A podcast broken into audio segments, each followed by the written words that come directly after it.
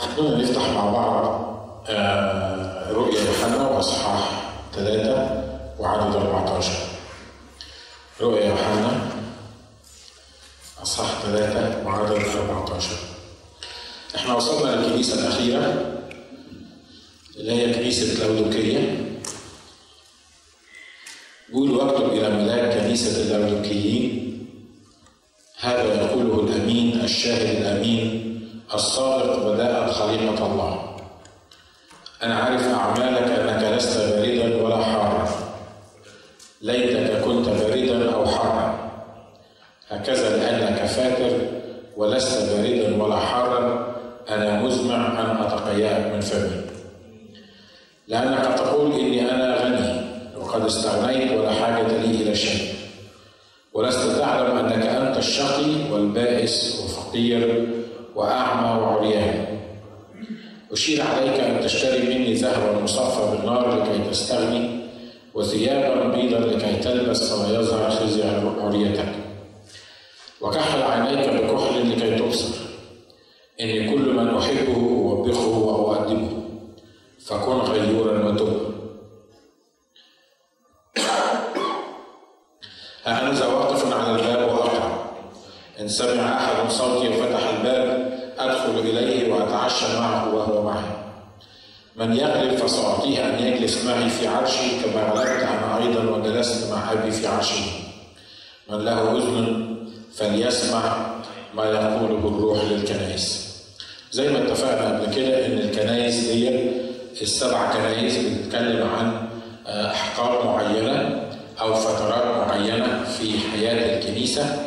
وزي ما قلنا ان الكنيسه الاولانيه والثانيه والثالثه دول كنايس كانوا موجودين والحاله بتاعتهم كانت موجوده وانتهت، لكن من الكنيسه رقم 4 و5 و6 و7 مستمرين كلهم مع بعض.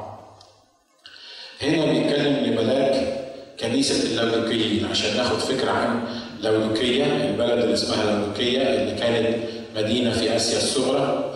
دي كانت واحدة من أغنى البلاد اللي موجودة في آسيا الصغرى.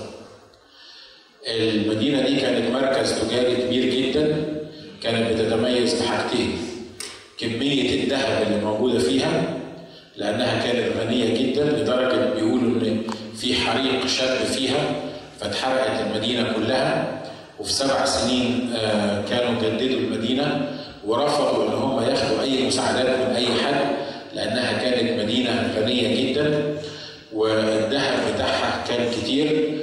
الحاجه الثانيه اللي كانت مشهوره بيها المدينه دي، كانت مشهوره بالطب وكان عندهم مدرسه للطب.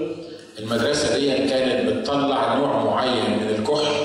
عارفين الكحل احنا ماده كده زي الرماد، كانوا بيستخدموها في علاج العينين، ودي كانت حاجة خاصة بالمدينة دي. النوع الكحل ده كان بيصنع في المدينة دي، وكانوا بيشفوا بيها العيون. فكانت دايما المدينة دي بتفتخر بحاجتين: كمية الغنى اللي موجودة عندها والتقدم الطبي بالنسبة لهم اللي كان نتيجته ان هم كان عندهم واحدة من اشهر مدارس الطب في الوقت ده. ودايما لما الرب بيتكلم لملاك الكنيسه دايما بيستخدم الحاله بتاعه الكنيسه عشان يقدر يفسر لنا بيها الوضع اللي الرب بيتكلم فيه، بمعنى انه بيشوف الامور اللي احنا نقدر نفهمها. عشان كده هنلاقيه بيتكلم عن الذهب وعن الكحل، الحاجه الواقع بتاع الكنيسه، وبيتكلم من الواقع بتاع الكنيسه للناس دول. وزي ما فيلادلفيا كانت بتتكلم عن المحبة الأخوية، كنيسة اللاودكية بتتكلم عن العالم، عن محبة العالم. بيقول: واكتب إلى ملاك كنيسة اللاودكيين. والحقيقة كنيسة اللاودكيين دي الكنيسة الوحيدة اللي ما ذكرش فيها حاجة عدلة. كل الكنائس بيذكر لها حاجة، بيقول إن فيها حاجة كويسة، لكن كنيسة اللاودكيين دي ما ذكرش فيها أي ميزة، أي حاجة كويسة ما ذكرهاش. فبيقول: واكتب إلى ملاك كنيسة اللاودكيين، هذا يقوله الأمين الشاهد الأمين الصادق بدأت خليقة الله. هنا بيصف نفسه عشان الحالة بتاعت اللاودكيين كانت زي ما هنعرف بعد كده وزي ما بيقول الكتاب إنها ليست باردة ولا حارة.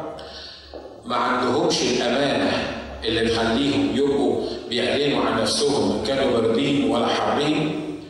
فهو الرب هنا بيعلن عن نفسه إن هو الأمين، فبيقول كده: هذا يقوله الأمين الشاهد الأمين الصادق بدأت خليقة الله.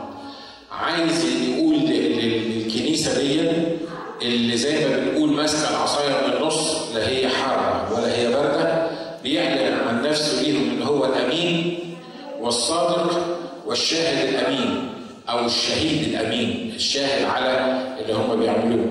الصادق بدأت خليقة الله، وبدأت خليقة الله هنا البعض بيفسرها بطريقة مش مظبوطة. الجماعة بتوع شهود يهوه بيقولوا بدأت خليقة الله معناها إنه أول خليقة الله، بمعنى إنه أول ما خلق الله. وبيمسكوا الحتة دي وبيقولوا شوف أهو المسيح مخلوق، لأن هو هنا بيقول عن نفسه إنه بدأت خليقة إيه؟ الله. كلمة بدأت هنا مش معناها أول الخليقة بمعنى إن هو مخلوق أول واحد في الخليقة، لكن بدأت خليقة الله معناها قبل خليقة الله، الموجود أو الكائن بذاته قبل بداية أو خليقة الله. واضحة الحتة دي؟ بدأت خليقة الله مش معناها إنه أول واحد من خليقة الله، لكن عايز يقول الموجود قبل خليقة الله. زي ما بيقول عنه الكتاب هو بكر بين إخوة كثيرين. لما بيتكلم عن الإخوة بيتكلم عن إنه بكر بين إخوة كثيرين، الموجود قبل كل الإخوة اللي موجودين. عشان كده الكتاب قال عنه إن هو البكر بين إخوة كثيرين. فبدأت خليقة الله هنا مش بيتكلم عن خلق الرب يسوع المسيح، لأن واضح إن الرب يسوع المسيح مولود غير مخلوق. هو اتولد صحيح، جه في ملء الزمان، لكن هو غير مخلوق، لأن إنجيل يوحنا بيقول في البدء كان الكلمة. وزي ما اتفقنا ان كلمه البدء دي من اصل اللغه بتاعها مش معناها ان في وقت معين كان الكلمه او ابتدى الكلمه، لكن لما بيقول في البدء معناها في الازل، معناها ما قبل البدء. في البدء كان الكلمه، والكلمه كان عند الله، وكان الكلمه ايه؟ وكان الكلمه الله. البدء دي في سفرين مبتدئين بالكلمه دي. سفر التكوين بيقول في البدء خلق الله السماوات والارض. ده هنا بيتكلم عن وقت معين، عن بدايه خليقه السماء والارض. لكن لما بيتكلم في انجيل يوحنا بيقول في البدء كان الكلمه، دي معناها البدء الذي ليس قبله بدء. تقولي طب ليه قال كده؟ لان الحقيقه اللغه بتاعتنا كل اللغات الموجوده قاصره عن انها تحط لنا المعنى الكبير ده في كلمه واحده، وخصوصا اللغه العربيه، لان اللغه العربيه ما هياش يعني ثريه قوي بالمعاني. عشان كده ما يقدرش يلخص الجمله اللي انا بقولها لكم ان هو في البدء كان الكلمه معناها البدء الذي ما قبله بدء، لكن في اصل اللغه كلمه البدء اللي موجوده في انجيل يوحنا معناها البدء اللي ما قبلوش بدء. يعني ايه؟ يعني ما كانش فيه حاجه ابدا ابدا ابدا قبله. الشخص اللي ما فيش حاجه ابدا قبله هو شخص الله، لان هو القائم بذاته او هو الذي لا بدايه له. فهنا بيقول الكلمات دي، بيقول هذا يقوله الامين الشاهد الامين الصادق بدأت خليقة الله، اللي كان موجود قبل بداية خليقة الله. أنا عارف أعمالك أنك لست باردا ولا حارا، ليتك كنت باردا أو حارا. القصة الموضوع ده بتاع باردا أو حارا ده ليها جزء في التاريخ، إن البلد دي رغم إنها كانت غنية جدا ورغم إنها كانت متفوقة في الطب، لكن كانت مشكلتها في المية، ما عندهاش مياه جارية كفاية. فكانوا بينقلوا لها الميه من اماكن بعيده. فالميه لما كانت بتوصل في البلد دي بيقولوا انها ما كانتش بتبقى لا حاره ولا بارده، كانت بتبقى فاتره. ودي حصل انعكاس في الموضوع ده على الناس اللي موجودين في البلد ناس اغنياء معاهم فلوس، وما ادراك ما الفلوس والغنى لما بيبقى موجود مع حد، اما بيبقى موجود مع الناس. واضح ان لما بيبقى موجود مع الناس الفلوس وبيبقى عندهم امكانيات كتيره دايما تحس ان هم مستهترين، مش فارق معاهم حاجه لان اغنياء ومعاهم فلوس. فحتى في الامور الروحيه لما الكنيسه ابتدت في المكان ده الناس كانوا مؤمنين قبلوا الرب مخلص شخص لحياتهم، لكن الفلوس والعظمه والجاه بتاع المدينه دي خلاهم ما هماش الناس المكرسين او الملتهبين 100% للرب، فكانوا لا هم حارين ولا باردين. فعلى 15 بيقول انا عارف اعمالك انك لست باردا ولا حارا. يعني ما انتاش سيد الامور الروحيه تماما، ما انتاش بتعلن انك مالكش في الروحيات، ولا انت شخص متمسك وحار مع الرب زي ما قال الكتاب حارين في الروح. ليه؟ لان دايما لما بيخش الغنى او محبه الغنى او محبه المال مع المؤمنين دايما بيبقوا باردين، مش كده برضه؟ ما بيبقوش يعني باردين قوي وما بيبقوش حارين قوي. ليه؟ لأنه الأغنياء عادة ما يعني مش كلهم طبعا، لكن عموما الأغنياء ما لهمش في الاتكال على الرب كتير. عارفين الناس الحارين والمتمسكين في الرب هم الناس اللي ما عندهمش. ليه؟ لأنه ما عندوش، ولأنه ما عندوش فبيتزنق، ولما يتزنق يتمسك بالرب. لكن الغني ده عايز ايه من الرب؟ غني، وزي ما هنشوف هنا بيقول لك انا غني وقد استغنيت ولا حاجه تلي الى شيء. فالوضع بتاعهم ده خلاهم هم مؤمنين وفي الكنيسه وفي ملاك للكنيسه وفي خادم للكنيسه، لكن في الوقت نفسه معتمدين على غناهم واموالهم. علشان كده جوه الكنيسه ليهم شكل وبره الكنيسه ليهم شكل تاني. عشان كده الروحيات بالنسبه لهم ما هيش اول حاجه، لكن هم لا متجهين 100% للماديات ولا 100% للروحيات. فهنا بيقول انك انا عارف اعمالك انك لست باردا ولا حارا، ليتك كنت باردا او حارا. يعني الرب بيقول لي شوف الوضع بتاعي انك مش بارد ومش حار ده بيتعب معدتي، بيخليني محتار فيك، بيخليني مش عارف بالظبط انت ايه. لو كنت بارد اهو انت بارد، هنعرف ان انت بارد. لو كنت حار فانت حار، لكن لا انت حار ولا انت بارد، لا انت قادر تمشي بطريقه مظبوطه مع الرب ولا انت قادر تمشي مع العالم 100%، انت عايز ترضي الاثنين. والكتاب بيقول لا يستطيع احد ولا يقدر احد ان يرضي ايه؟ سيدين. هيلازم الواحد ويعمل للتاني ويحتقر الاخر، ما تنفعش. خلي بالكم الكتاب ما قالش ان الاغنياء بيخدموا سيدين، لا. ليه؟ لان الكتاب ما بيعترضش على الانسان يبقى غني، لكن اصل كل الشرور ما هواش الغنى، لكن محبه المال هي اللي اصل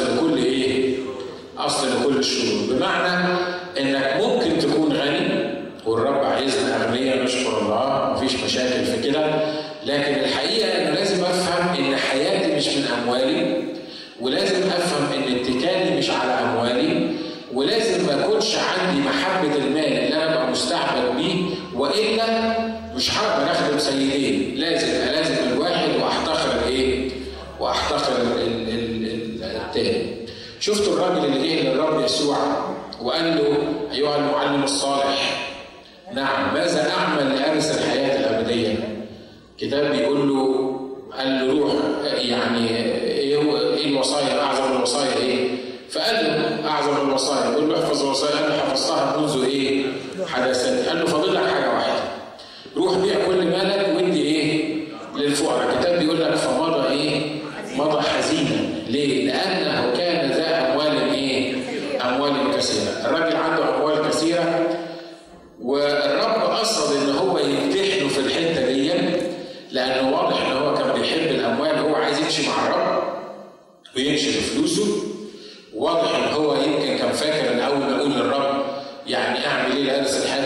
ليا وامشي وراه، يعني الرب هيتبسط.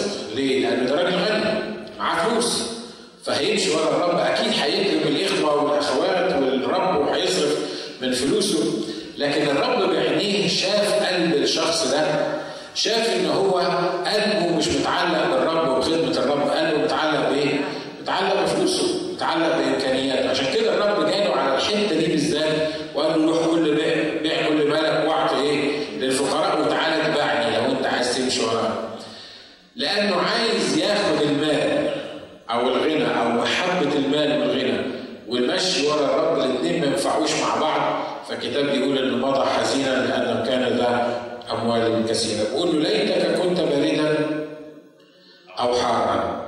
ودي رسالة مش بس لللاودكيين، دي رسالة الحقيقة للكنيسة الأيام دي وللناس اللي موجودين الأيام دي. من كثرة الاسم وكثرة الشغل وكثرة الإمكانيات الناس ما بقيتش حارة ولا باردة.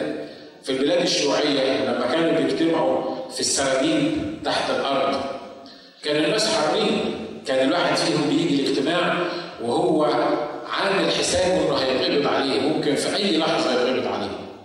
عشان كده ما كانش بيروح الكنيسه الا الشخص اللي عايز فعلا يروح الكنيسه وعايز فعلا يقابل المؤمنين وعايز فعلا يسمع كلمه الرب.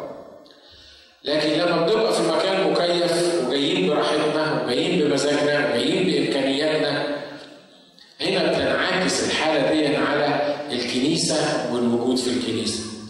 والرب بيكره الحكايه دي، الرب عايز زي ما قال ايليا الانبياء اللي بعد الى متى تعرضون بين ايه؟ الفرقتين. ما ينفعش تعرض بين الفرقتين. ان كان الرب هو الله اعبدوه، وان كان البعض اتبعوا واعملوا اللي انتوا عايزينه. لكن انت لازم تحدد انت بارد ولا حار. لان الكتاب بيقول هنا لانك لست باردا هكذا، لانك فاتن ولست باردا ولا حارا انا مزمع ان اتخيأك ايه؟ من فم. يعني تاني عايز يقول له حتى لو كنت بارد مش هتخيأك من فم، ولو كنت حار طبعا مش هتخيأك من فم. لكن لانك لست باردا ولا حارا فانا مزمع ان اتخيأك ايه؟ من فم.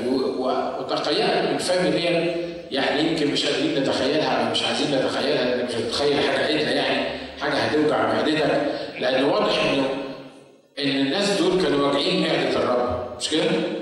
لدرجه ان هو بيقول له انت تساوي ايه بالظبط في الحاله اللي انت فيها، لا بارد ولا حار. انت ما تساويش حاجه، انت بتساوي واحد كان اكله ومعرفش يهضمها كويس وهيجيبها تاني. تساوي ايه الاكله دي يعني؟ انتوا معايا؟ ما تساويش، مش كده؟ ما تساويش، بالعكس تساوي وجع بطن.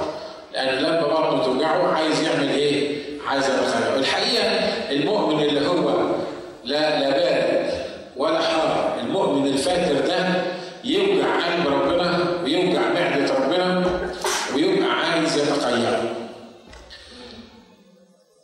لو كل واحد فينا بيتخيل الوضع ده وحاسس إنه أكون أنا الشخص ده، أنا الشخص اللي الرب عايز يتخيلني، أنا الشخص اللي الرب مش قادر يستحملني، مش أنا اللي بقول كده، لكن الكتاب بيقول كده لملاك الكنيسة دي والحالة الكنيسة اللي موجودة الأيام دي.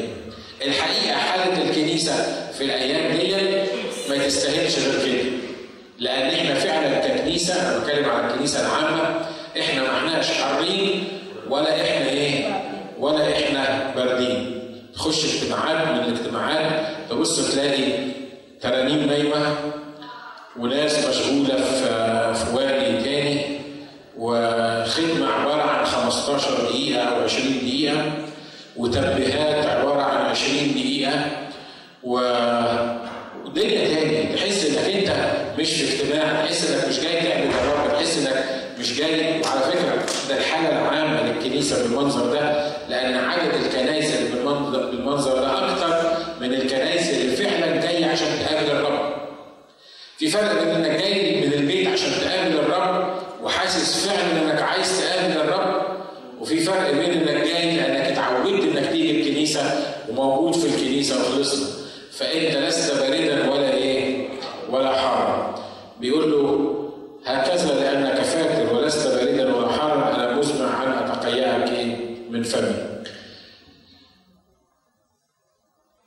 بيقول له هنا لأنك تقول أني غني وقد استغنيت ولا حاجة لي إلى شيء. هو ده اللي عامله دافي، اللي عامله بارد ولا عامله إيه؟ حار. وقد استغنيت ولا حاجة لي إلى شيء ولست تعلم. واضح إن الكنيسة الأيام دي فيها إمكانيات ما كانتش موجودة في كل العصور قبل كده. من ناحية الموسيقى والترنيم، من ناحية المؤلفين والمؤلفات، من ناحية المصاري والفلوس، كمية البادجت بتاعت الكنائس ملهاش أول من آخر. في بعض الكنائس البادجت بتاعها 10 مليون و20 مليون و30 مليون في السنة. عمر الكنيسة ما كان فيها الإمكانيات الموسيقية اللي زي دلوقتي. زمان يمكن كان الواحد لما بيلعب على كوردين ولا بيلعب على كيبورد كان بيبقى يعتبر عنده مزيكا، لكن النهارده بتلاقي كل انواع الموسيقى وكل انواع الترنيم موجود. الكنيسه فعلا غنيه من ناحيه الفلوس ومن ناحيه الامكانيات، الكنيسه غنيه جدا. وزي ما بيقولوا انظر حولك، هتلاقي كنايس كبيره، ومش عيب ان الكنيسه تبقى كبيره، لكن العيب ان الكنيسه تركز على حاجة تانية غير الرب. العيب إن الكنيسة ما تبقاش باردة ولا حارة. العيب إن الناس اللي موجودين في الكنيسة يبقى كأنه جاي الكنيسة to be entertained، لمجرد إن هو يتسلى ولمجرد إن هو يتوجد في أتموسفير اجتماعي كويس. لكن عبادة الرب الحقيقة مرات كتيرة ما بتبقاش متوفرة في معظم الكنائس. فهنا بيقول لأنك تقول إني أنا غني، واضح إن كان عندهم ذهب زي ما قلت لكم، وقد استغنيت ولا حاجة لي إلى شيء. بيقولوا مرة واحد راح يزور كنيسة سان بيتر، الكنيسة المشهورة الكبيرة، فالأسقف هناك بيوريه الكنيسة، والكنيسة فيها ذهب كتير موجودة. فبيقول له إن بطرس ما يقدرش يقول ليس لي فضة ولا ذهب anymore. فاكرين بطرس لما كان بيقول ليس لي فضة ولا ذهب للراجل المقعد على باب الجميل؟ فهو بيوري له كنيسة القديس بطرس في روما، الكنيسة الكبيرة قوي والذهب اللي فيها، وبيقول له مع الذهب ده بطرس ما يقدرش يقول ليس لي فضة ولا ذهب. رد عليه الراجل قال له ما هو فعلا كده، وما يقدرش يقول كمان باسم يسوع المسيح لك أقول قم، لأنه من كثرة الفضة وكثرة الذهب النهارده الحياة المسيحية ما بقتش زي الأول. فبيقولوا لست تعلم أنك أنت الشقي. ليه؟ مع إنه غني وقد استغنى، وكان غني فعلا، غني فعلا. الكنيسة غنية الأيام دي، طبعا الكنيسة غنية جدا. أغنى عصر وجد للكنيسة هو العصر اللي احنا بنعيش فيه دوت. بيقولوا لأنك تقول إني أنا غني وقد استغنيت. الفكرة المشكلة مش في إني أنا غني، لكن المشكلة في كلمة إيه؟ قد استغنيت. أنتوا معايا؟ في فرق بين أنا غني وقد إيه؟ استغنيت. لو الكنيسة بتقول أنا غني وبتغني الحياة الروحية بتاعت الناس مفيش مشكلة في الموضوع ده. كون إن أنا أقول إن أنا غني والرب يديني غنى مفيش مشكلة إن أنا أكون غني والرب يديني غنى، لكن المشكلة أنا غني وقد استغنيت، أنا مش عايز حاجة تاني، أنا مش ناقصني حاجة تاني، حتى علاقتي والله مش فارقة معايا لأني غني واستغنيت، مش محتاج أي حاجة تاني. لكن الرب هنا بيقول له لا، أنت بتقول كده أنا غني وقد استغنيت ولا حاجة تلي إلى شيء، لكن المشكلة إنك لست تعلم أنك أنت الشقي. إزاي واحد غني وشقي؟ واضح الغني الشقي اللي هو ما يعرفش العلاقة الحقيقية المضبوطة بشخص الرب، لأن اللي بيغني الناس مش المصاري بتاعتهم والفلوس بتاعتهم، اللي بيغني الناس هو مين؟ هو معرفة الرب يسوع المسيح، هي العلاقة والله هي اللي بتغني الناس. عشان كده ممكن يكون فقير ويعرف الله معرفة شخصية وحار بالروح فبيشعر انه غني، لكن مهما كان غني ومالوش علاقة بالله الكتاب هنا بيقول ايه؟ انت شقي. مش بس صعب أوي مش كده؟ ها؟ في ناس أغنياء عايشين في البؤس. في ناس أغنياء عايشين في الشقاء. ليه؟ أصل جوه القلب فراغ ما يملاهوش إلا شخص الرب. جوه قلب الإنسان فراغ ما تملاهوش الفلوس. بواضح إن الناس ما بتشبعش من الفلوس مش كده؟ مهما كان مليونير، بليونير، ملياردير، وات ايفر. ما مش هيشبع بالفلوس ليه؟ لأن جوه القلب فيه فراغ ما يملاهوش إلا شخص الله. لأن الله لما خلقنا حط الاحتياج ده في قلوبنا إن إحنا نكون محتاجين ليه، وحط الفراغ ده في القلب اللي ما يملاهوش إلا هو.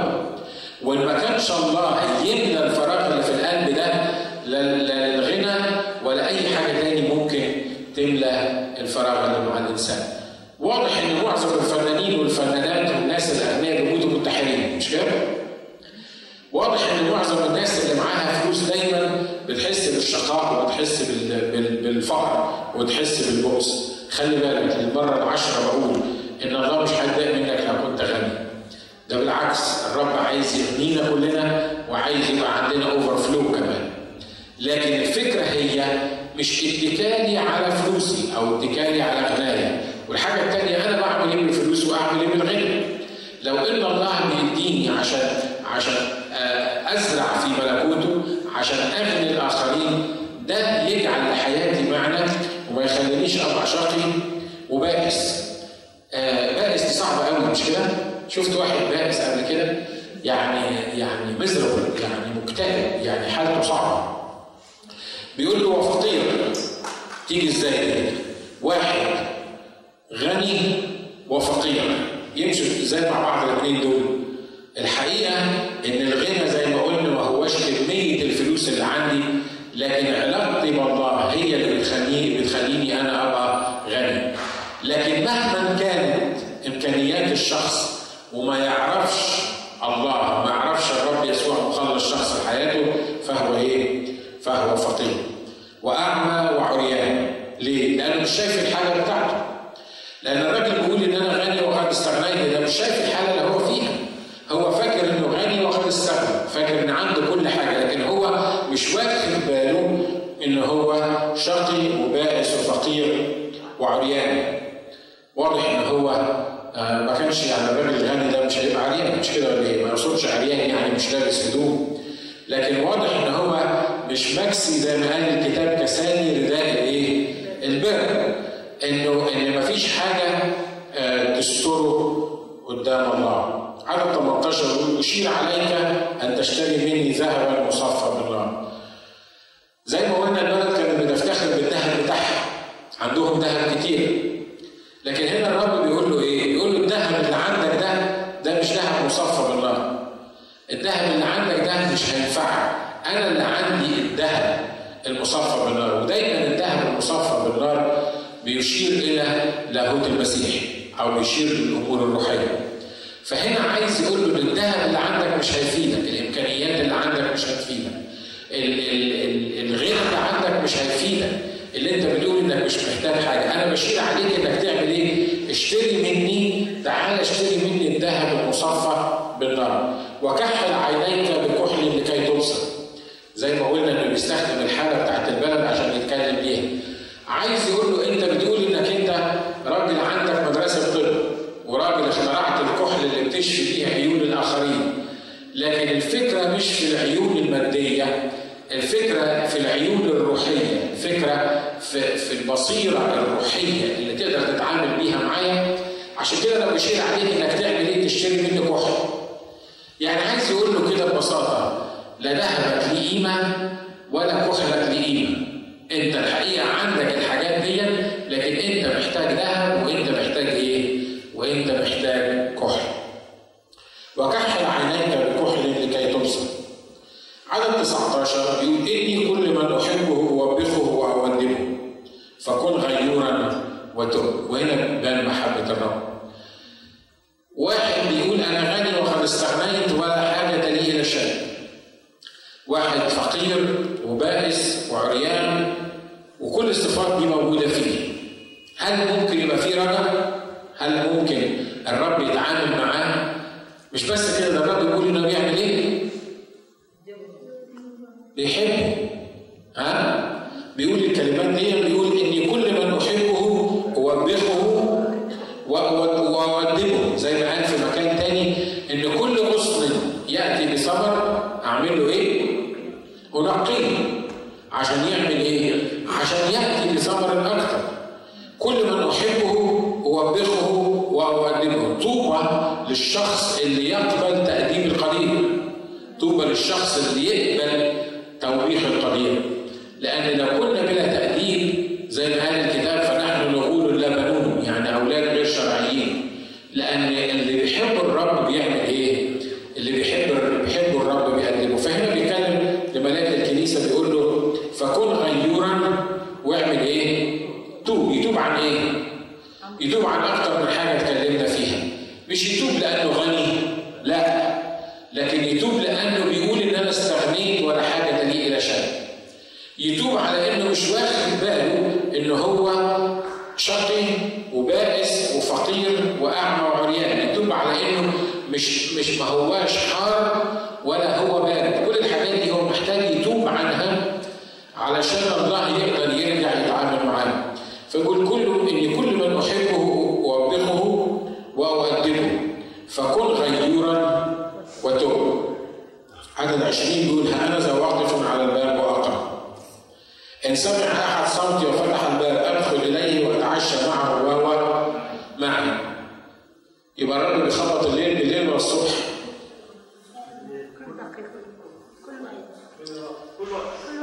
هو كل وقت. بس هنا في الايه بيقول ايه؟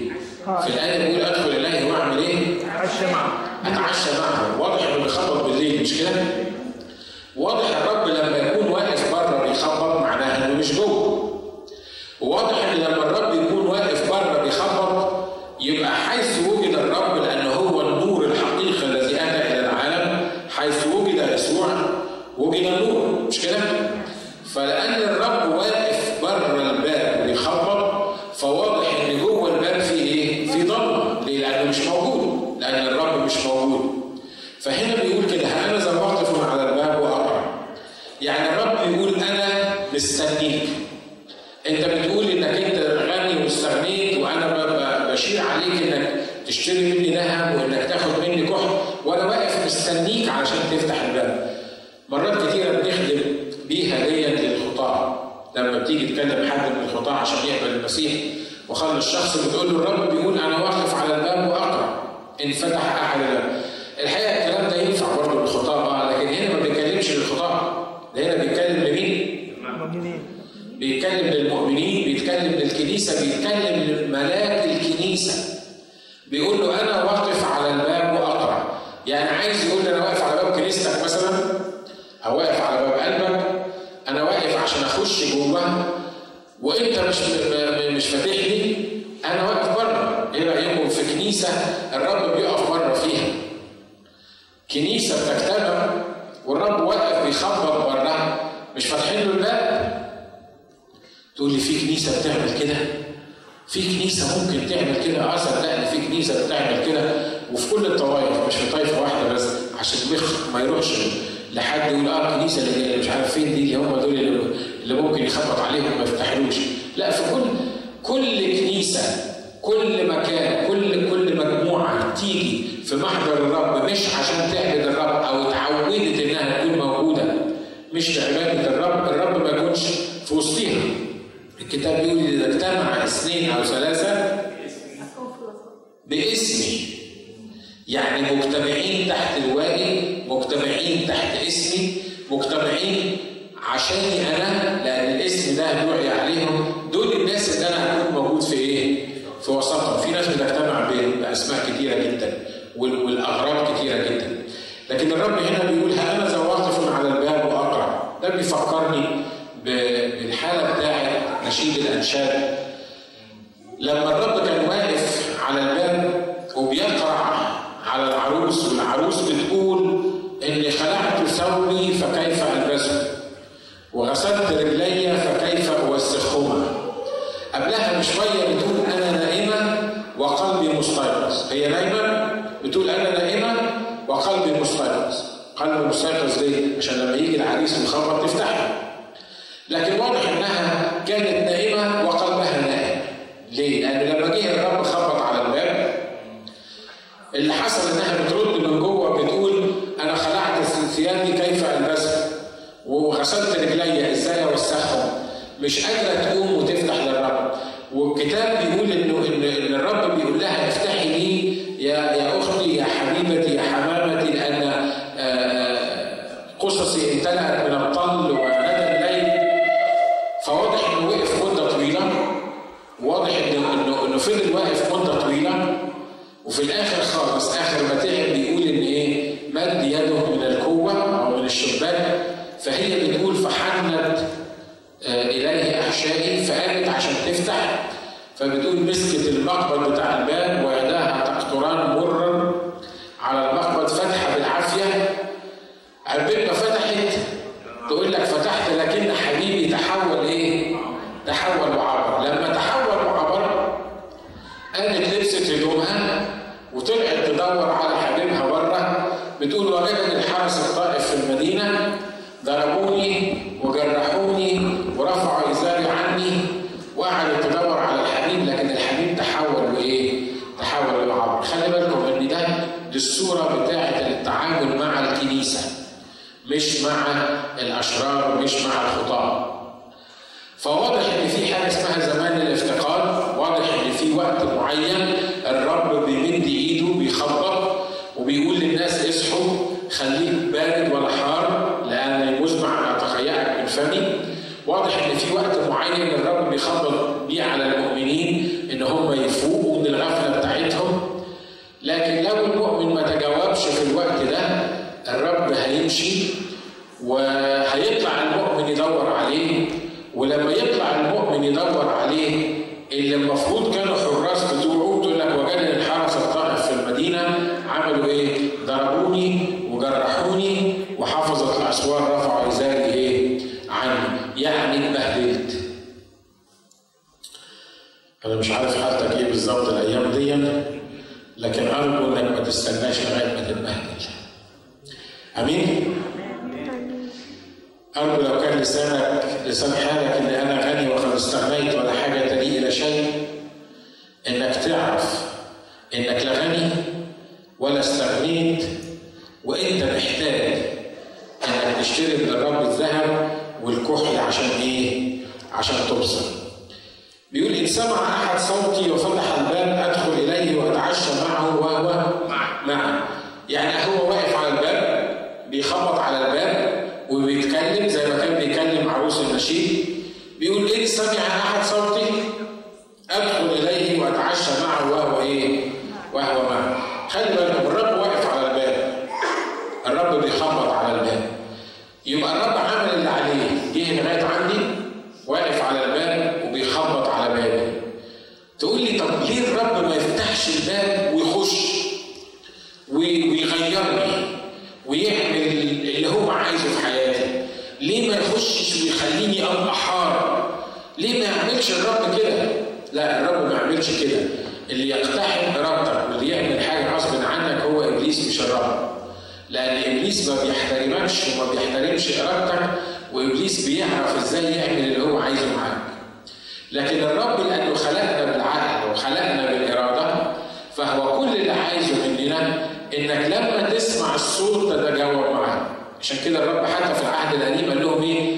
اليوم ان سمعتم صوته فلا تقسوا قلوبكم. انا علي دور وانت عليك دور. الدور بتاعي كالله ان انا باجي على الباب وبخبط وبتكلم معاك وبقول لك افتح لي وبقول لك انا مستعد ادخل، ويبقى في شركه بيني وبينك، نتعشى سوا، نقعد على مائده سوا، ويبقى في شركه بيني وبينك.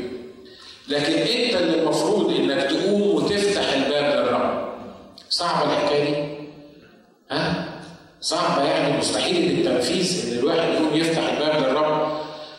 احنا سايبين الرب بره وقاعدين براحتنا جوه، اصل الدنيا دافئه جوه، واصل الواحد خلاص يعني استريح وقلع هدومه زي ما بتقول العروس النشيد، وغسل رجليه وطلع على السرير وخلاص اتعود على الحياة الباردة اللي هو عايشها، والحياة دي اللي الرب ما بيقدرش يستحملها.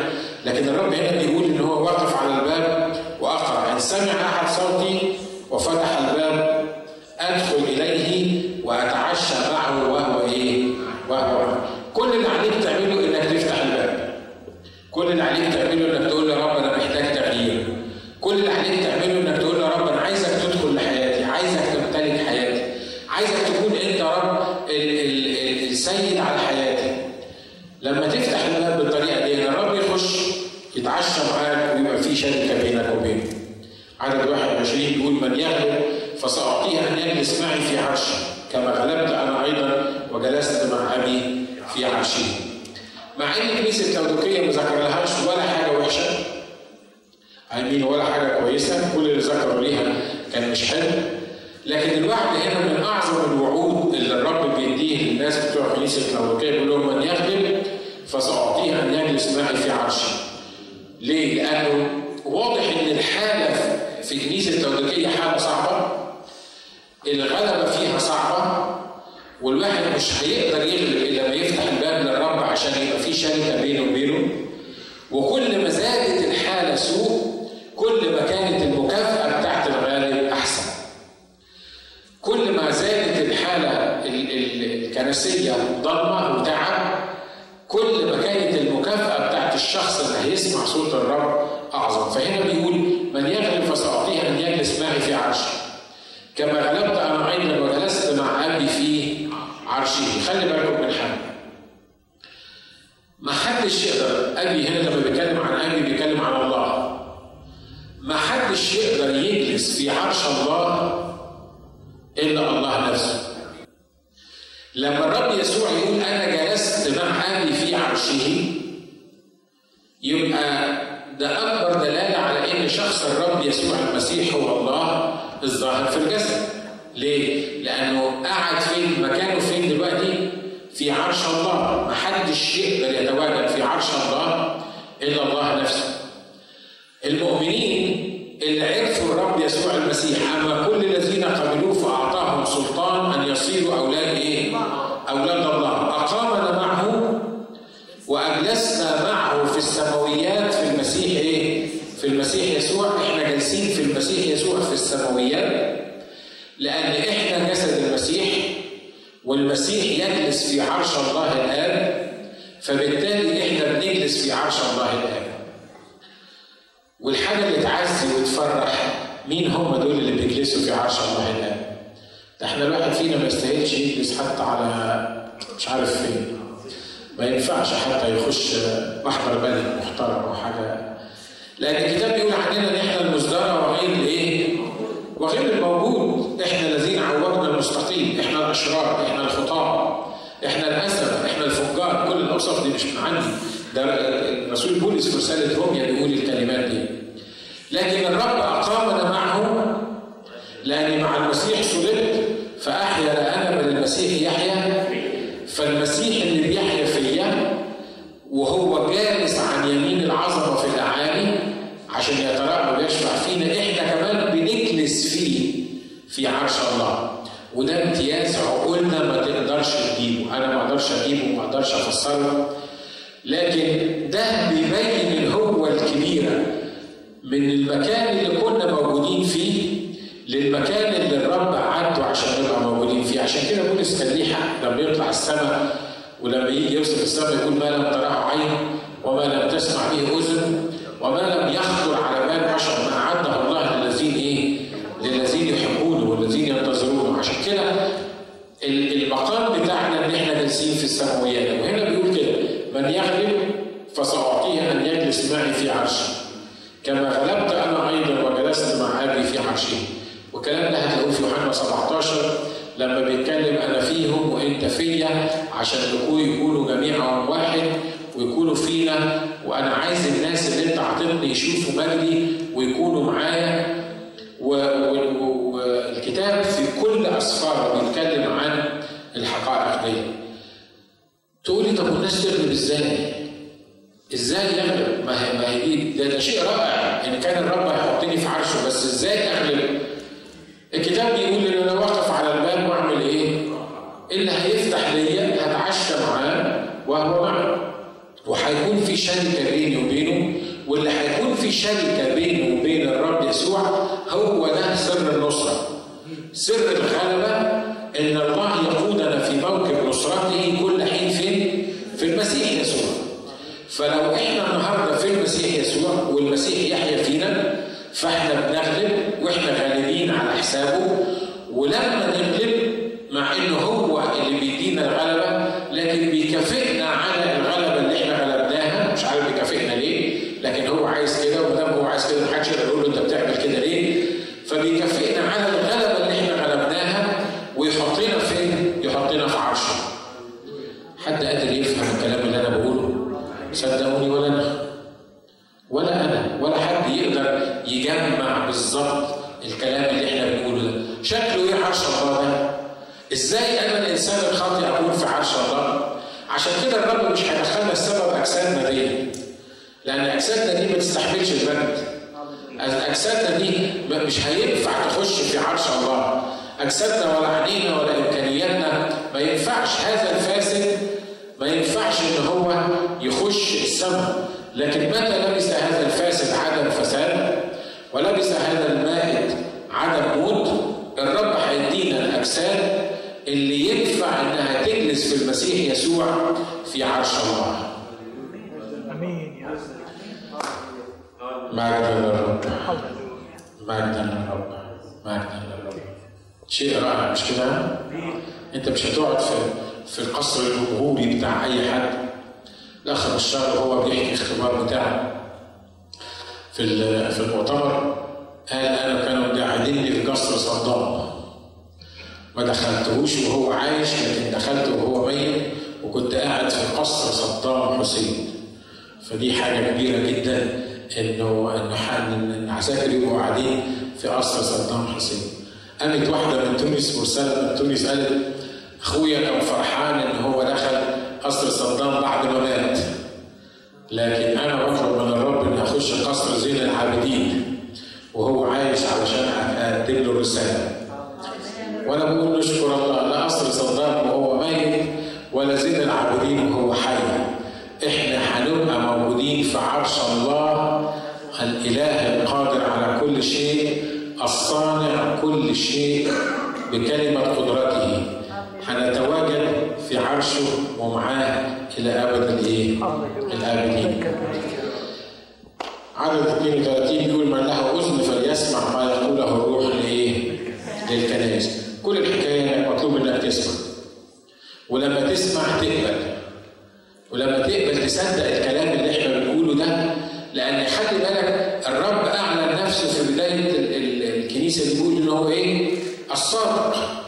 الصادق الامين. ليه لما الصادق الامين هو اللي بيقول الكلام ده احنا ما كناش نقدر نصدقه؟ مش كده ولا ايه؟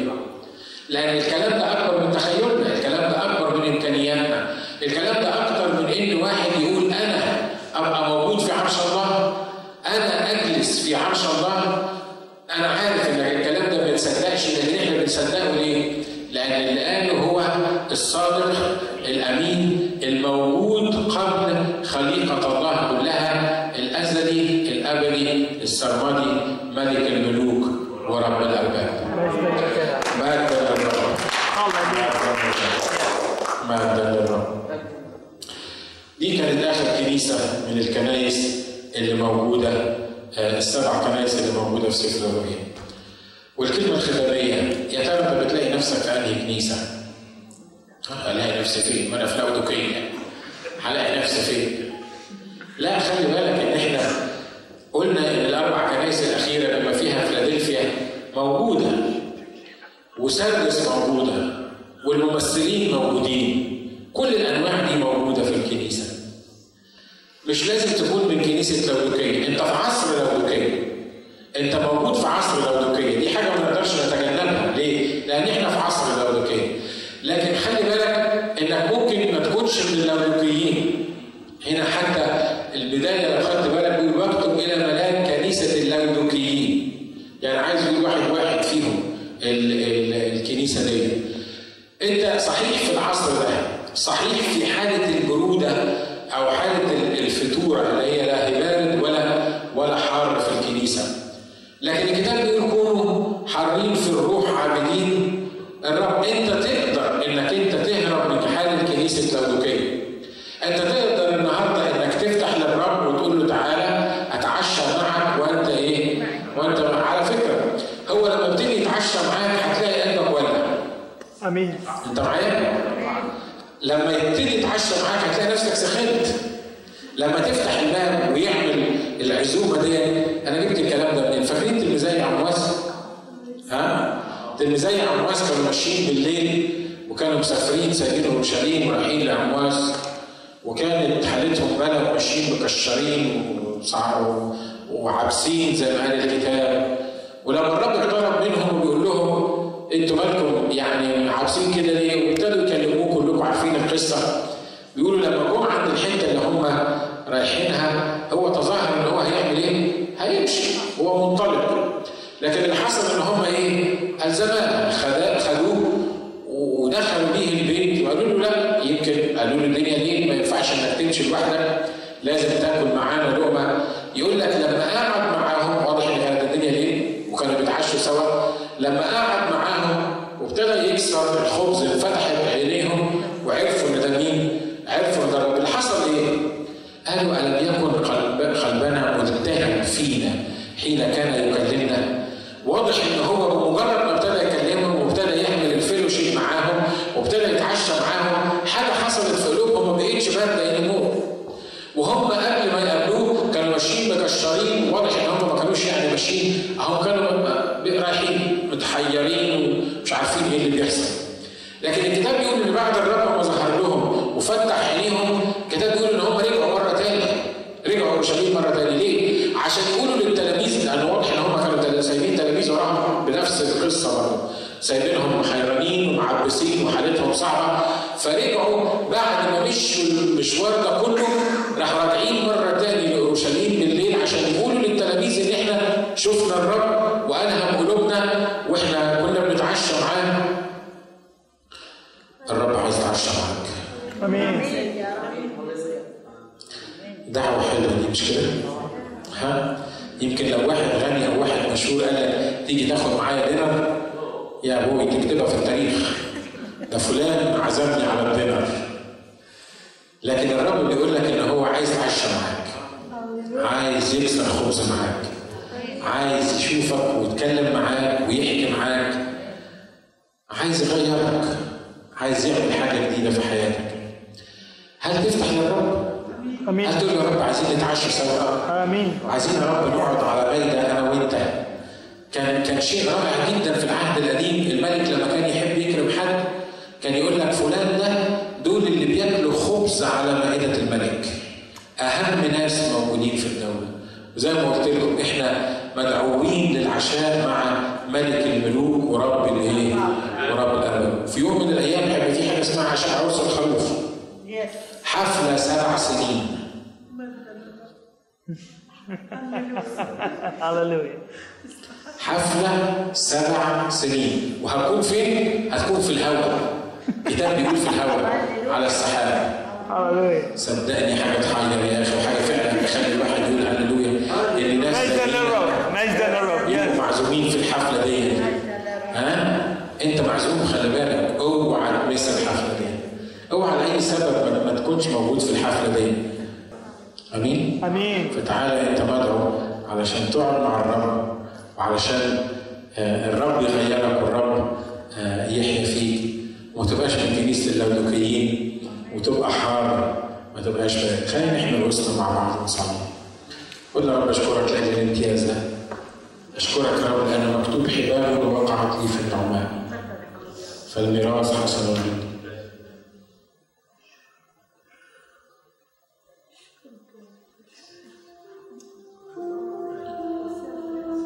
اشكرك يا رب لانك زي ما خدت العازر في القديم اللي كان بيشتهي ان يملا معدته يا رب من الفتاة الساطع من مائدة الغني، وحطيته في حضن ابراهيم. خدتنا رب من خطايانا واسامنا وشرورنا،